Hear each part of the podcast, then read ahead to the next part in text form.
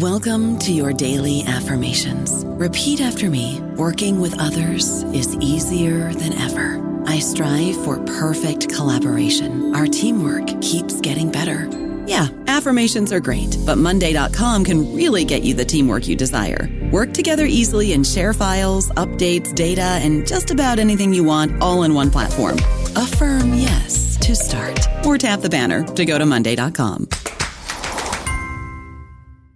Hello, everybody. This is Marshall Poe. I'm the editor of the New Books Network, and I'd like to tell you that we have a new and improved website. It has two new features that we think you'll love. One of them is a vastly improved search engine so that when you type in keywords, you'll get a bunch of episodes really quick. The other is the ability to create a listener account. And in that listener account, you can save episodes for later listening. So you can create a kind of listening list. We think these features are neat and we think you'll enjoy them. Please visit the site today.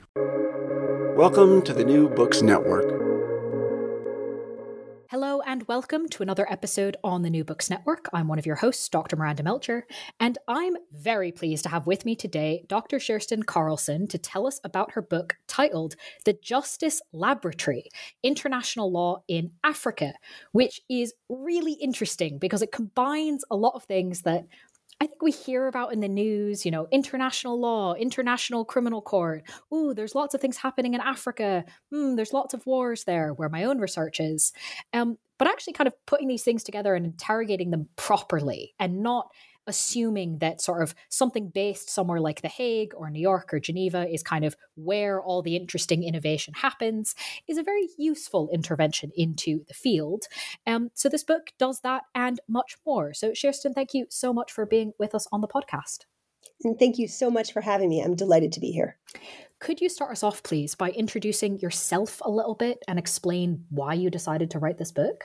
Oh, with pleasure. Thanks. Yeah. So I'm Kerstin Carlson. I'm a professor in Denmark, uh, but I'm originally an American. So I'm sort of one of these transplants. And I now work at a liberal arts university, state run university called Roskilde University, right outside of Copenhagen, and then teach in the summers at the American University of Paris. So this kind of again, liberal arts institution. And in Denmark, there's a big uh, division between how law is considered law as a kind of professional degree and then other forms of knowledge, so the social sciences. And I think um, drawing on my American liberal arts background, where I, I, am also a lawyer, but I did a PhD in law and society, I really enjoy the challenge of trying to broaden the conversations we can have about law in what I think is a place that is less inclined to have those conversations. So, in I guess I would say my day job is working on uh, creating a sociology of law, a law and society space for conversation which in many ways leads to the book, which is why I wrote the book. At my last job, um, we were, I was part of a research center and we were trying to kind of get um, members of the research center have the books get off the ground. And the idea was, and you'll laugh at this, uh, oh, what's something you could write quickly? Won't take but a moment. something you know inside and out. That um, yes, and of course, yes, five years later, here's this book. Wrote it in my sleep. The elves were not very useful. Um, uh, but so the idea was that at that time I was teaching in a a master's program that was combining sort of more your topic, which is this question of laws of war, war uh, uh, law, and international relations. And it seemed that there was a lot of specialized legal knowledge that people needed to have a piece of that felt really hard to grapple with and yet was in, in essential for them to be able to have interesting conversations and to move forward in the sort of research they wanted to do. So I thought, oh, well, I'm teaching these things, uh, and I've been doing a lot of research in Africa. Let me put together a book which is basically built around the question of what what kind of opportunities does law or do courts offer when politics fail right? So you're trying to make some political arrangement or there's some majority that's doing great but you're part of a minority and you don't like it. So what what tools does law offer and why should we in democratic societies be interested in what these anti-democratic institutions courts have to say for us? Like what how should we see this question uh, or these tools, these instruments, as something that can further sometimes a parallel conversation, sometimes an intersecting conversation with the ways that we structure power, particularly in the field of international relations. So I set out to, you know, easily in just a just a few days, write up some of the things I knew, and it it was in many ways this book was challenging because it felt like a lot of what I was writing about was stuff that I almost felt I had no business writing about. Am, am I an expert in this? I, I know something that regular people don't know, but then there are people who have great expertise who look at sp- specific facets of this, and that's not where I want to go. So I was trying to write this generalist book for our undergraduate and graduate students. So for regular people, again, about the role of courts in international law, about the place of international law in international politics. So, again, all of the things that were supposed to be easy as part of this research center. I changed jobs, I kept going with the book. And the book was also in some ways challenging to write because it had to go through peer review. So it had to be, it was always designed for a general audience. It was always designed to hopefully have an interesting set of generalizable conversations about very specific courts, very specific circumstances. Um, again, from a point of view that maybe a specialist would say, uh huh, yes, but a generalist wouldn't know that that exists. And I, I thought that managing the peer review process of that was also sort of difficult. Um, anyway, so that was the process of how I wrote the book. Thank you for that wonderful introduction. Um, I think it highlights a whole number of things uh, about the content and the process that mm. are intriguing and I think probably familiar to many of us in the audience. Um, so, with that as our kind of overview of the goal of the book, I'd like to kind of talk a bit about the decisions you made of actually putting this together because with that kind of goal of making this more accessible to a general audience i mean there are so many directions that this could go in, right? There's so many examples you could draw on. So, can you briefly tell us which case studies you examined in the book and how you chose these? Yeah, absolutely. Um, so, there are five chapters in the book, which effectively are sort of five case studies. And the big driving force behind the book was sort of some beef I had with the International Criminal Court. And this was beef that arose. And I'm a, my dissertation, my first books um, and articles were on international criminal law. And I I'm a bit of a TWAIL scholar, I would say. So I've been looking at the former Yugoslavia and the, the law that had emerged from the ICTY tribunal. And so I had turned to the ICC and then uh, and as a postdoc um, and felt like I was again coming in late. It was a time when the ICC was getting off the ground. All the cases were against Africa. Should we understand this as colonial? Um, what what role can criticism play? And then I was invited. Uh, a beautiful lark, a friend, a colleague at the American University of Paris, um, suggested to the State Department that I be a speaker in a presentation made to the African Union about the power and potential of international criminal law. And I thought, well, this is a strange thing for me to have to do. I'm very critical of this. And as I was presenting, I was getting the speech ready. There was a wonderful moment where the State Department spokesman looked at it and said, Please begin your speech by noting that as an American with free speech rights, you do not represent the interests of the State Department. And I thought, okay, that's a good place to start. Um, they're very confident. But in preparing what I wanted to say about the International Criminal Court for, uh, for a, a kind of a group of um, representatives at the African Union, I realized that that court isn't just something one can be critical about. Like I had been sitting there in my little ivory tower throwing my stones about the imperfection of how international criminal law is constructed. But in fact, the ICC actually is independent of the UN Security Council. That's not the way the US wanted it to be, but Canada, oops, sorry, Canada and some other um, Canada and some other countries managed to uh, sort of make a workaround. So you actually have an institution which has the potential to do something that doesn't exist in the world. So sure, it's flawed. Sure, it's problematic. Uh, there's an argument to be made about how it is um, an element of a, of a colonizing series of, of power structures. All those things are true, but you might not get anything better.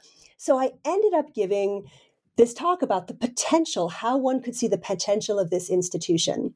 And that really changed my it changed my take on the ICC, and I wanted to somehow reflect that. So, the first chapter of the book is all about the International Criminal Court, and it looks at the International Criminal Court as this flawed but promising institution and wants to sort of illuminate use what it is that i know about international criminal law the kind of the conceptual flaws about making a law which isn't guided or girded by any kind of political constraint so that law ends up being problematic while at the same time having a lot of potential. So that was the, in a sense, that was the impetus for the book. So when I would um, sometimes despair, as you know, as it wasn't written in the first 30 days or whatever it was that it was supposed to, to do, I thought, no, this is this is an interesting story about how it is that the ICC was created and how the interests of certain African leaders aligned with the institutional interests of the court to have work, to create a caseload that ended up making international criminal law, making precedent, having cases, but not really doing the justice work that had been the hope of, I think, many people who were behind the ICC when it started. So that um, that's kind of the longest chapter in the book, and I wanted to there. One of the things I always tell my students is international law and international criminal law also. It's written in english it's all free online so it's a good place to dig in and do research and look at things. It's not hard to get the materials. So since this is one of my kind of hobby horses that we cannot leave law to the lawyers we need to get in there and read it ourselves i spend some time in that chapter going through those cases. What should we see? What what's at play here? And what are the concepts and the ideas that emerge from the jurisprudence that's produced by the court and then the other four chapters were to a certain degree, and this was also as the court as the book went through peer review, you know, one of the questions was, uh, how did you choose these examples? And that's always this tricky thing. Like, um, is there, is there actually a rationale for how I chose the examples? It's clearly not good enough to say, I found it interesting, or I was there already.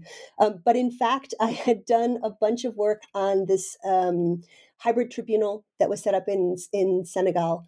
So one of the chapters addresses that. It's a little known tribunal. It's really interesting. It arguably did something that everyone said was impossible. It put a former dictator, the head of Chad, Hissène Habré, it put him on trial. It convicted him. It did it for $10 million.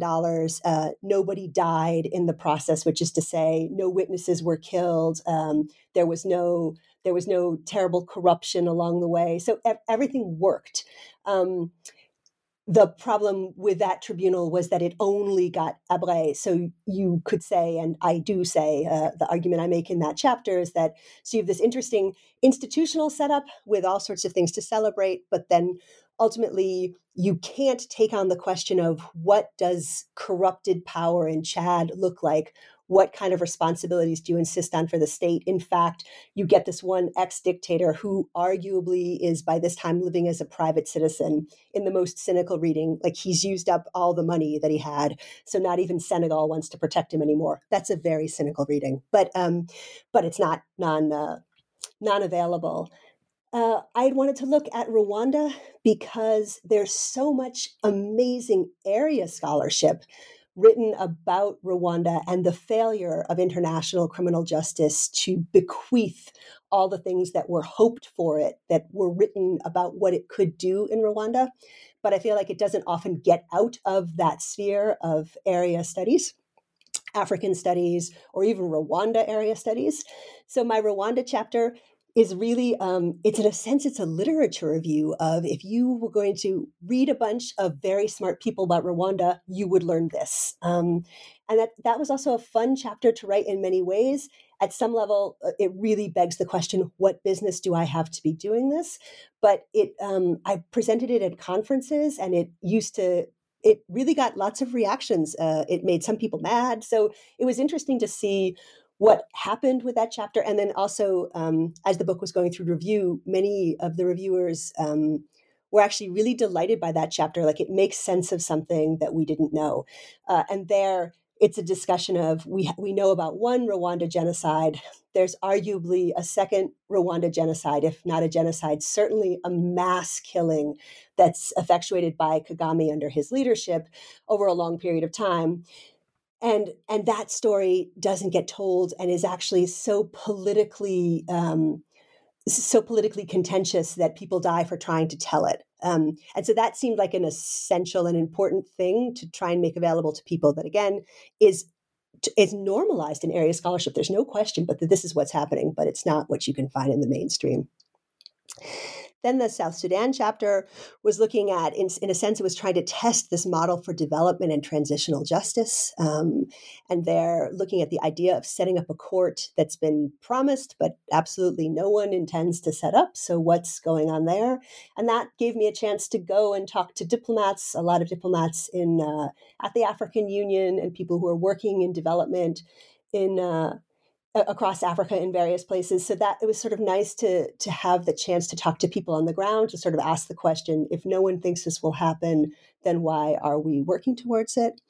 Um, and then finally, I I felt like there was I, I, had not intended to write a book. I really did not want the book at all to suggest that. Um, we should despair about the state of law in Africa. Instead, I wanted to show the complexity and interest and creativity uh, even in even when you're dissatisfied, we can be dissatisfied with what the ICC is doing in Africa, but we have to respect the ways in which African politicians and groups have managed to see what makes that institution tick and use it to their own advantage. You know, they're that's it's politically very sophisticated. So although so i wanted to tell the story of political sophistication i wanted to make clear things that are again, I think not generally known to a mainstream audience. Uh, but I didn't want everything to only be kind of doom and gloom. So it's always this. I always laugh because I would describe my myself as a progressive a progressive human rights oriented person on the left and yet i always find myself railing against these institutions that are developed by my friends right so uh, what does one do in this situation? And the east african court of justice was doing some pretty creative interesting human rights work even though it's a trade court. So the final chapter and this i had found out about because there was a phd at the place where i was a postdoc who was writing on this. So he had made me aware of that court. Then i had gone and done some interviews um, and that just seemed like such an interesting case study. So it, in some ways, begs the very questions that uh, animate the whole book, which is okay, we want law to work in parallel with, but as a counterweight to political influence. So when we have a trade court that makes human rights decisions that we who like human rights are happy with, we celebrate it. But otherwise, we might say, oh, this activist crazy court is working outside of its jurisdiction and its competence. So, and we don't have an answer for that. So, that I wanted to tell the story of what the court's doing because from a human rights perspective, it is it's a hopeful story, but it still brings us back to the again the kind of the larger question that drives the book, which is what's the role of law in terms of how we make an alternative narrative to politics and where should the limitations run? I don't know about you, but I'm very busy and I don't have a lot of time to cook. That's why I subscribe to Factor. Eating better is easy with Factor's delicious, ready to eat meals. Every fresh, never frozen meal is chef crafted, dietitian approved, and ready to go in just two minutes. You'll have over 35 different options to choose from every week, including Calorie Smart, Protein Plus, and Keto. These are two minute meals Factor meals are ready to eat and heat, so there's no prepping, cooking, or cleanup needed.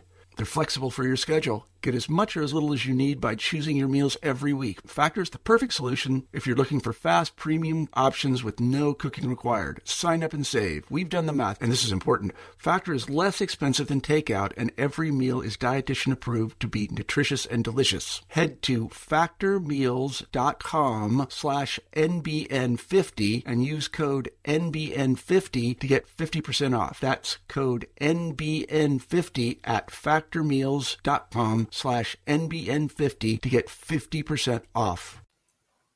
I have already planned what I'm going to ask you next, but I'm really glad I did because if I hadn't, I would have been like, wait, those are so many interesting threads to pull on. How do I possibly choose where to start?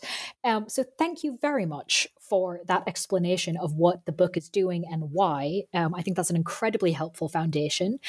And I am going to now ask you about them in more detail, pretty much going in the order of the chapters. Um, seems like a vaguely logical organizational structure. Um, so, but the reason it's tricky is because like that actually goes back to that big point you just ended with. So you know they all all the things go together.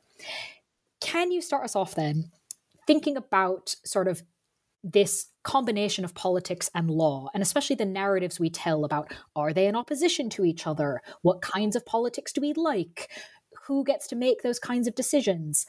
One of the sort of big narratives around international law in Africa is around kind of the ICC and who it goes after and who it doesn't, and whose voices it um, privileges and whose it doesn't. And there's obviously, I mean, a whole lot of research into the nuances of this that show that there are some genuine critiques to be made and also some political points to be scored. So, can you help us understand to what extent is it accurate to say that the ICC has faced challenges in Africa because of things the ICC has done, blunders, tone deaf moves? Is is that where is that kind of the source of challenges for the court in Africa? Can you help us mm. complicate the picture? Oh, sure. Oh, thank you for asking me to complicate because I was going to say, oh, it's, it's, such a great question. I'm only going to like muddle it with my very complicated ideas. Um, but I want to say it's in a sense, it's kind of nothing, nothing so simple as all that. I think mm. that um, you can say that the ICC is tone deaf and it's made errors like sure um, but i think it, it's kind of interesting to start on the other side and ask well what does the icc say about itself right how does the icc understand its work in africa and in this way the icc is like a lot of international criminal law institutions it starts with this idea of law and politics are separate. Law is pure it's objective. When we talk about core crimes we're talking about the kind of the kind of atrocity crimes that have no justification, right? There's no, you can't say, well, I commit this genocide so that I, you know, end my war quicker. Nothing permits you, no, no practicality allows you to engage in genocide. No practicality allows you to engage in torture. You want to argue that running your state works better when you torture people. That's going to be a losing argument under these concepts of international criminal law. So, international criminal law proponents start there. And so they say asking who the ICC tries is the wrong question because it's important to notice what kinds of activities are impermissible can never have any justification and then to make sure that the individuals who are perpetrating them are punished. And that's how we make a better world. And I probably overquote this, but this is the plaque that hangs inside the ICC towards a more just world. Like these guys, they're, they're serious. They put it on a plaque. You walk by it when you walk in. So, um, this idea that there's a utopia and that utopia is somehow encompassed in the principles and precepts of international criminal law drives this practice. So if you start there, then the political problems of, gosh, you seem to only try rebel leaders, don't you feel bad about that, is um, it's kind of a non starter because we're not supposed to ask in this pure land of law outside of politics, which, by the way, is the only way that law stays non corrupted, we're not supposed to ask, who are these people? Right? So I think in that way, we have a conversation that's actually, we have two sides that are talking past each other, right? So when one side says, it seems to us that you never seem to go after the sovereigns and you always take the rebels. And then you have the international criminal law proponents who say, we're building a better world by asserting that certain behaviors are never justifiable. And we take who we get and we build that world. And so we don't ask who these people are. Do you see what I mean? So I think that this talking past is a central part of of this story and there's no way to what do you say like square that circle like you uh-huh. can't uh-huh. come around you can't make those ends meet mm. I think that's a think very, that's a very useful intervention into how we think about these narratives and kind of how not just oh we should interrogate them, but here's a way to interrogate them um, which is a very helpful intervention. But I'm going to make sure that I don't keep asking you about the one point and move on to another piece of the book. Um, otherwise, I'm going to spend all this time just asking about one piece, and there's so many others. So let's talk about the ICTR. Let's talk about Rwanda, because as you said, it is normalized um, within area studies about kind of what happened after the genocide, what has been done by Kagame's regime. Um, but that isn't necessarily connected even to specialist histories about the ICTR itself, right? Much less kind of in a broader conversation.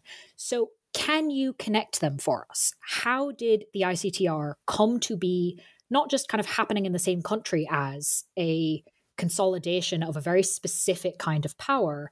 But in fact, the ICTR is part of that method of consolidation. How?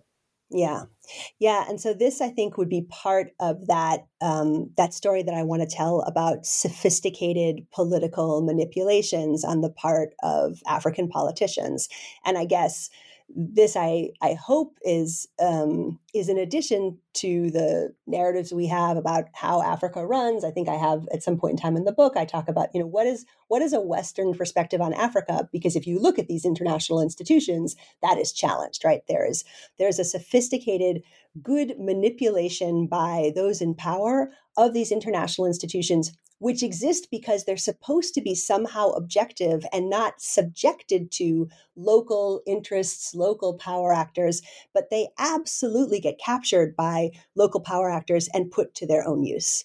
And and so um, Kagame's Rwanda is this example. And, and you see this with the ICTR, where there's only one kind of case that can be prosecuted. And it's a case, I apologize, I cannot make my um, email turn off. Um, it's a case that is it's a case against the the Tutsi genocide that doesn't include any kind of other victims. That's just not part of the narrative, and partly that's it's um, it's much easier like it's it's a like it's a complicated these are it's a complicated series of groups it's names that westerners are unfamiliar with it's a history that westerners don't know kagame who himself grows up in uganda right? It's it's it's complex. So um simplifying the narrative makes it in a sense e- easier and the ictr is absolutely it's captured and it's utilized to do that. And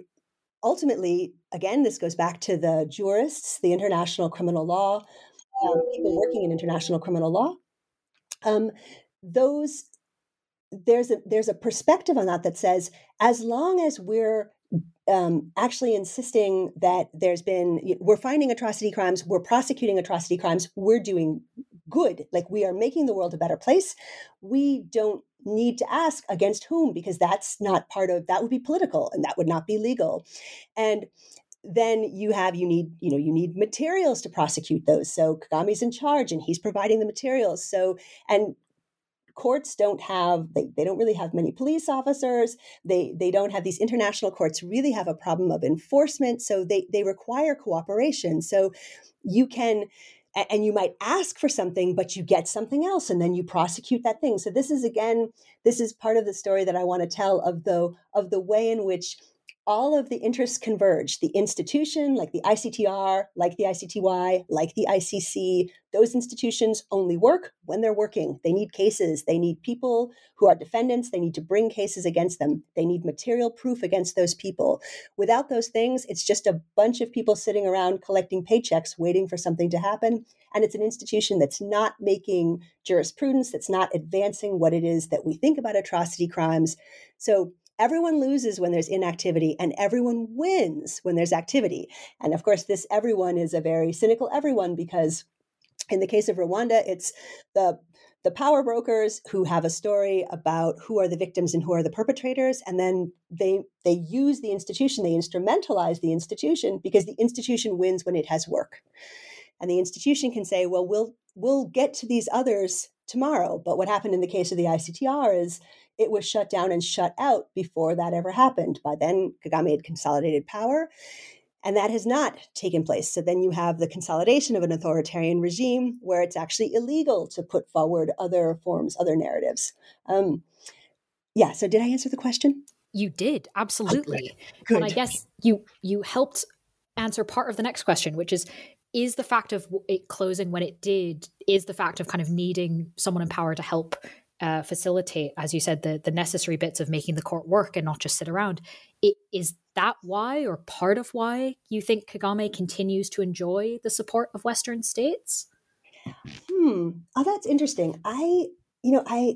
It's so interesting to me. I do not know why Kagame enjoys the support of Western states. And we just cannot underscore that support enough because not only is Rwanda successful in our scare quotes, but run on Western money, on, on Western donations, but we now also in Denmark, where I work, in the UK, um, we're talking about sending uh, refugees and actually you know recognized refugees to Rwanda. There are deals being made with Rwanda as a sort of safe third country where um, re- refugees who are recognized by European countries might be sent. And and how this has come about, I, I think is uh, is is interesting. And I and I don't I don't know the answer to that.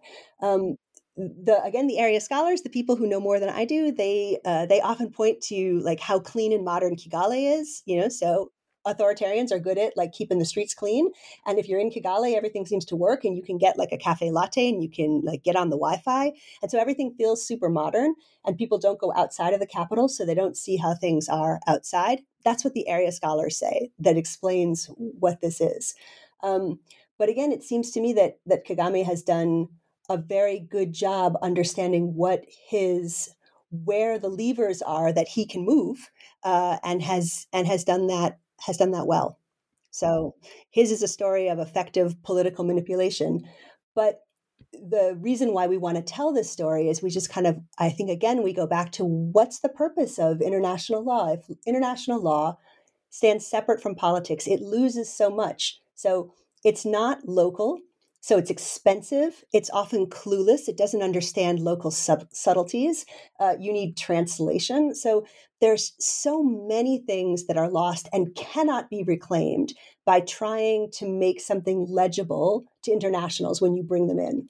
So if you're going to do all those hard things, then what do you get in return? And the promise is that we have a shared understanding about what rule of law statecraft looks like.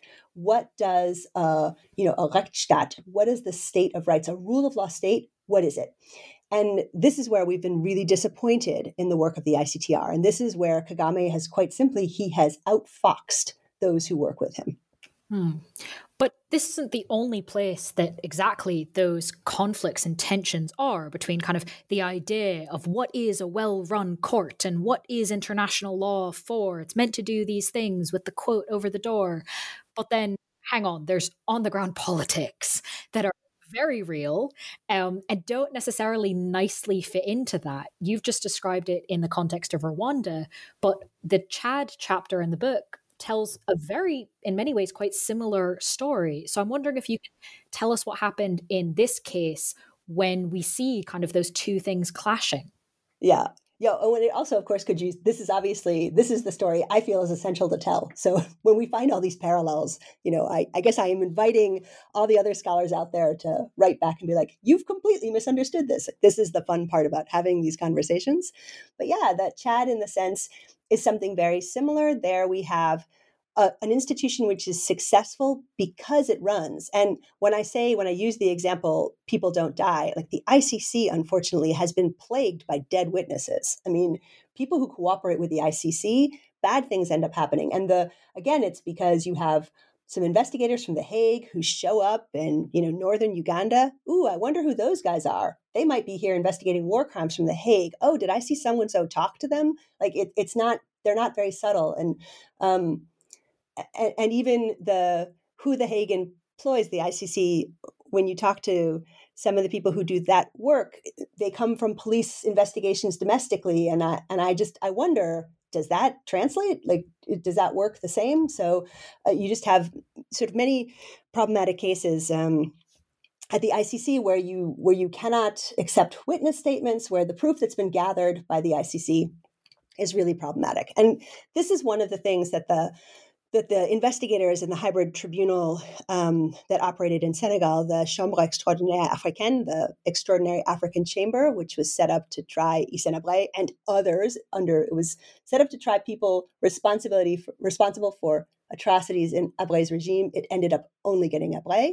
Um, but one of the things that I found when I was doing interviews, and I, I went back and forth to Senegal for four years, and I, I, wrote another book with two other people, edited a book where we sort of went through the, um, we, we use these first person accounts, which I'm, I'm very proud of as kind of an empirical survey. It's called The President on Trial. So if you wanted to kind of dig in and look at what the people on the ground say, I reference that book. That's um, so, based on what I had learned in that process, um, one of the things that was interesting in relation to the ICC had to do with how investigators said, you know, we're not that different. Like we go into Chad, we get it. We have the same. We we have a French system. It works the same way. We're used to asking similar questions. We can talk to their magistrates, and we understand each other. So when we have their magistrates doing uh, doing interviews, we know the kind of things that they ask. We know how to manage that information so the translation costs in that sense and here i don't mean just linguistic but i mean sort of structural institutional were lower. But again um, so you had this court that institutionally in those ways it was cheap and it was safe um, and in all those ways it worked and that's really something that should be celebrated because it doesn't have to be that way. We don't have to look very far to see that it doesn't have to be that way. But the larger question of okay if there's a rule of law um, concept structure that insists that when you commit atrocities when you're you're responsible for atrocities they've happened on your watch then you're going to be held criminally liable. That that rule of law idea can't only be applied to people who are no longer in power. That should be applied universally. The idea behind the rule of law is that no one doesn't no one has immunity from it right? There, these atrocity crimes because they cannot be in any way um, permitted or excused, then there there just can't be immunity. And here, what happened in the in the Habré case was, as the investigations went up the chain and started asking the then president of Chad, who was Deby, who had replaced Habré, had beaten him and replaced him. Hey, it seems like a lot of the crimes that Habré is accused of continued in Chad under your regime. Maybe we should look at those. Then those investigations were shut down. So once again, we have to decide what's the takeaway here? What's the celebration? So there's an institutional celebration, a court that worked without endangering people who cooperated with it. That's good. But in terms of the rule of law, what did we what's our takeaway? And there again, you can see that this is my in a sense it's my message. It's the the reason to do this was to insist that there's one rule that all are subject to, and that's not what you get with this court. Yeah, definitely a tricky precedent um, to have and a tricky precedent to go, yay, celebration. It's like, hmm, okay, that that raises some questions. Um, all right, I want to move away a little bit from kind of the similarities we've been talking about so far between Rwanda and Chad and ask you about uh, one of your other cases, South Sudan, which I think has a great example of something that no matter how much you do or don't know about international law, would raise eyebrows at um, if made more known to the general public. So, that in and of itself is, I think, a useful contribution. The fact that I'm referring to is that both parties of the many years long now South Sudanese conflict keep pressing for a tribunal. They keep asking for one even though maybe especially because it doesn't seem particularly likely to happen why are they asking for it? And what does the fact that they keep asking for it tell us about this bigger question that you're asking of what is international law for? Mm, yeah, thanks. And again, like here is where I'm, you know, in some ways out of my league. I don't, I can't, I don't know. So all I can do is sort of theorize as as I and I try and sort of take us in the chapter and tell us some of the things I can say. Right? I can say, uh, how this comes about, um, who's asking, what it looks like, how it changes, what's the situation as we know it at the time of that writing um, in terms of governance in South Sudan. But my best guess would be that this is part of the rhetorical narrative of who's who's playing in a legal way, right? So there's something um, very convincing, and, and again, if we go back to Rwanda and we look at Kagame, right, like one of the reasons that Kagame is able to is able to play with uh, Western countries is you know is able to as, as part of these negotiations can be considered as a safe third party state is a, is a notion that somehow Rwanda has been transformed to a rule of law state. Like that's what international justice did there. And so, uh, obviously, if you look too closely, I, I, I think that, that that doesn't bear out. But that's the narrative. So that states want a piece of this reputational power, which is uh, is the the power of using law as opposed to other forms of of um, blunt political interest.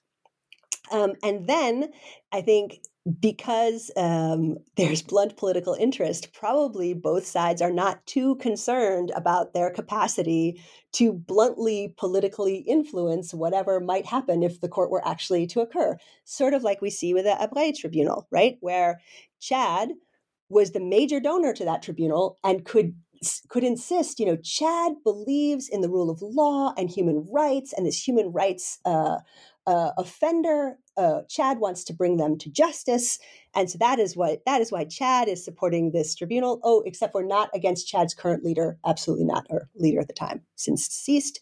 Um, so I think that it's part of that reputational argument. So you get to try and gain from being the pro law, pro rule of law, pro international standards, you know, what used to be called in the most delightful colonizing way, you know, the standards of civilized nations, right? We enter, we enter this it's no longer acceptable language, but that's the club that we're entering. And we're not very concerned about what it'll be like to be in that club because we know that we can influence things in whatever way we need to. Hmm. Hmm. Definitely some interesting assumptions and legacies playing out here um, maybe not where people would expect. So I, I found that a very useful addition to this book. Um, speaking of useful additions, this chapter I want to ask you about next is perhaps the one that I knew least about going in and almost felt bad about that. I'm like, oh, but this is the kind of optimistic one, and that's the one I don't know about. Goodness. Um, so you mentioned it a little bit earlier, the East African Trade Court. Can you tell us more about why it might be the more optimistic, the more promising uh, laboratory, even though we might not expect a trade court to be the one taking on human rights cases in Africa?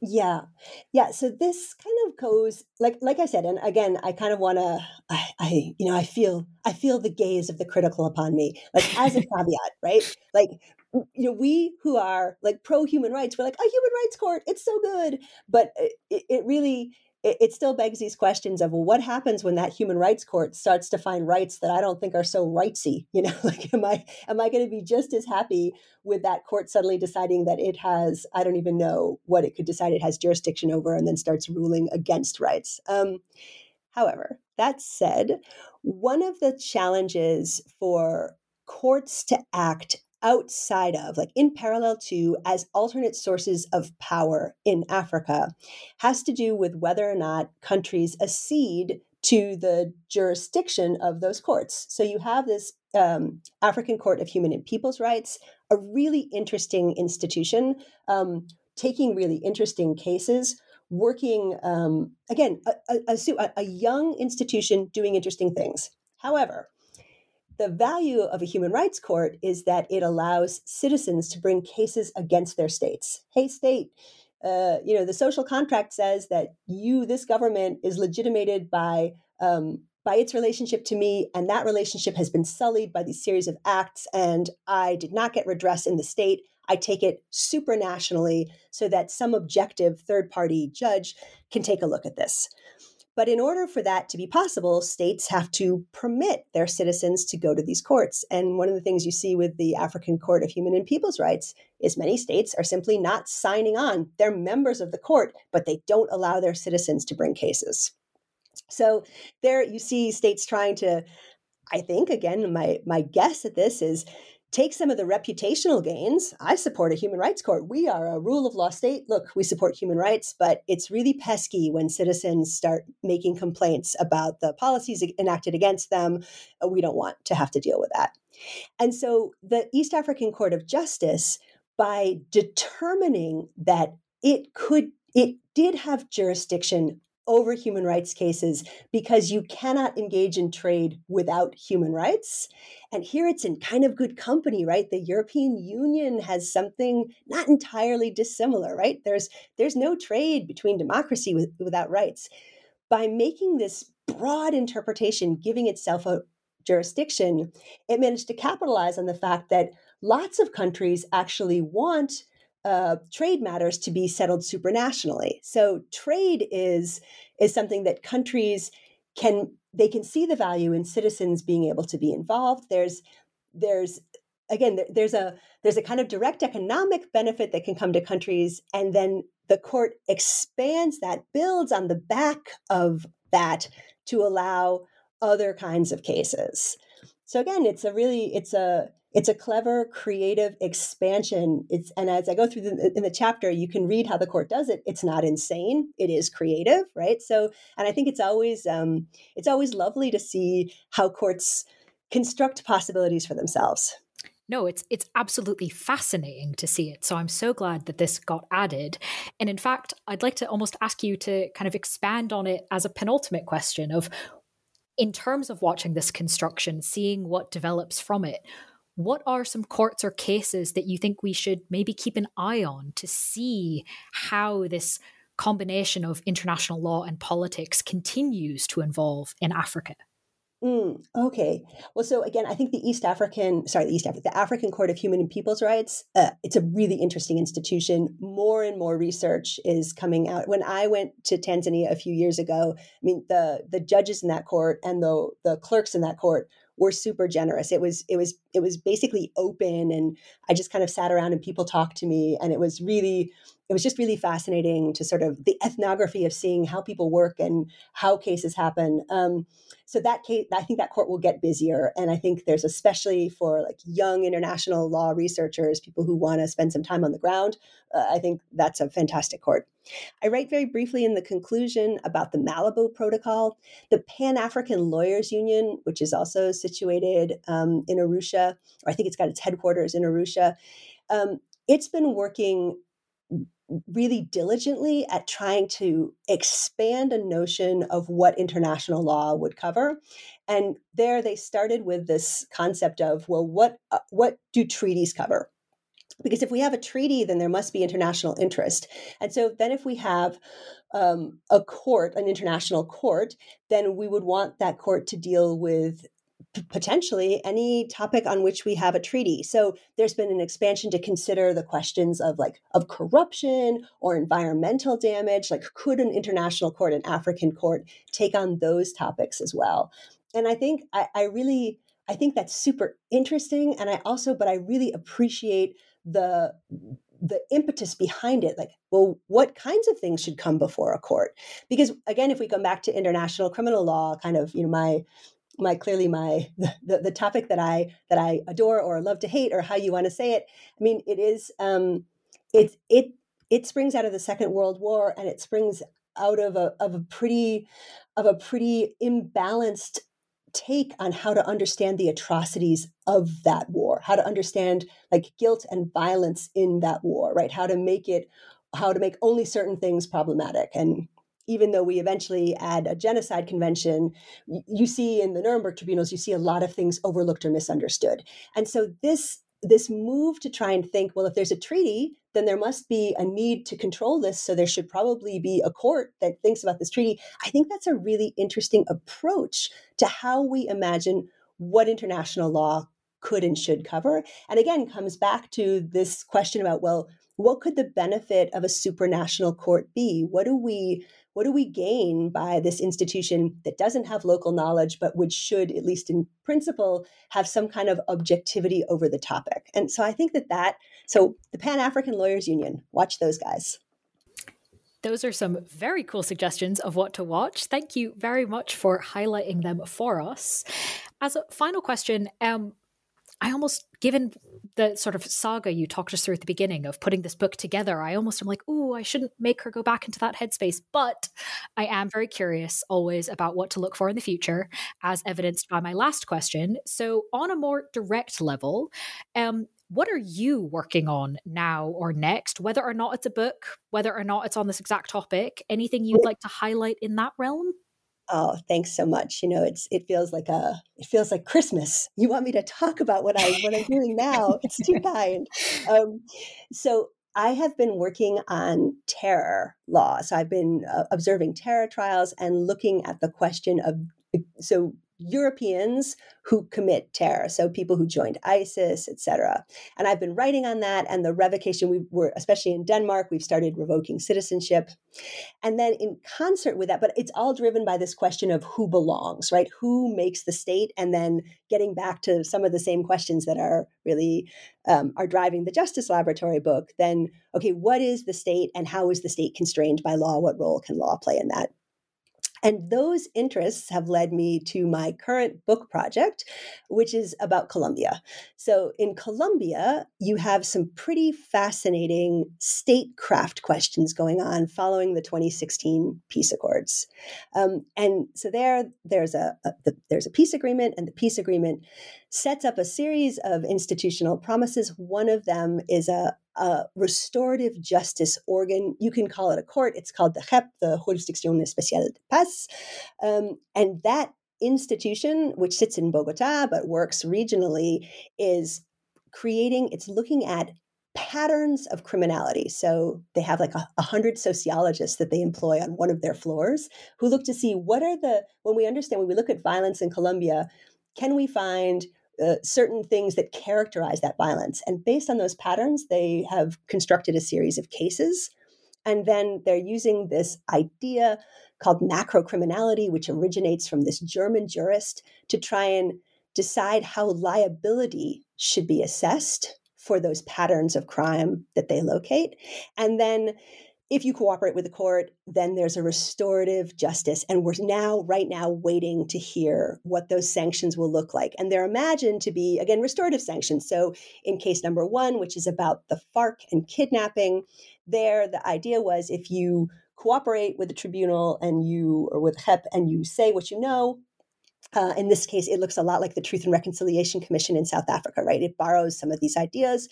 Then you'll be eligible for this restorative sanction, which could be somehow a, trying to address a harm. So maybe you build a school or build a road, and um, and how that will be carried out, how you can ensure the safety of the people who are going to be subject to these sanctions. That's getting resolved right now and one so there's a there's just a zillion things that are fascinating about that in Colombia but I think the big thing that I find so interesting is the willingness of Colombia to engage in kind of big greenfield exciting new structural ideas. And so I say this as an American who now has lived in Europe for 30 years, very frustrated over, for example, our inability to address the migration, if you want to call it crisis, the number of people who die tra- seeking to come to Europe. Like we just we just don't have any great ideas. We just people keep dying. And and it doesn't it seems like there could be many ways that we might address this. We don't. And then you look at a country like Colombia and it's it's really trying brand new things. And it it might not work. So one of one of the things that my my book looks at is it it looks at it it's okay at this point it's a book project so the thing that my book project is working on mm-hmm. what i'm developing is this idea of non-repetition which is which is a right that's recognized by the inter-american court it's not a right we're very familiar with it's, it doesn't exist as a right in that sense uh, in european human rights law but what might this right? This, I think, is another way of understanding the, the responsibility that the state has toward its citizens. So, in a sense, it's just another way of stating the social contract. But with the right, with a citizen's capacity to insist that a state not repeat its past errors, um, it's it's possible that some of the jurisprudence coming out of this the special court in Colombia might not withstand constitutional scrutiny, right? So there's mm. so many challenges, but there's still this like there's real creativity and real engagement. So it's not just that the institution is engaging, but there's real conversation. So when I go to Colombia now, I've been so fortunate as to be several to go several times, and everybody i've never talked to anyone who doesn't who doesn't know what i'm t- like i'm studying this institution and what it means and everyone knows about it has an opinion about it. You can pick up books you go to a bookstore.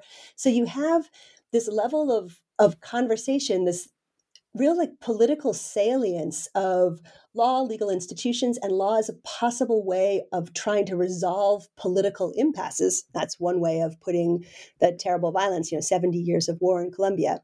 So i think that um, is another, again, it all comes back to this question of how can law help solve the state but i really think that we we certainly where i am in europe we we sort of we ignore south america and we ignore it at our peril. There's really amazing things happening. So i'm hmm. taking my focus to colombia well, I'm glad that it's a book project because that means it'll be a book and then we can have you yes. back and you can tell us even more about it. So Oh, so wonderful. Yes. Yes, we will look forward to that. But in the meantime, while you're off actually, you know, doing that work, listeners can read the book on Africa that we've been discussing until this point, titled The Justice Laboratory: International Law in Africa. Kerstin, thank you so much for being with us on the podcast. Thank you very, very much for having me.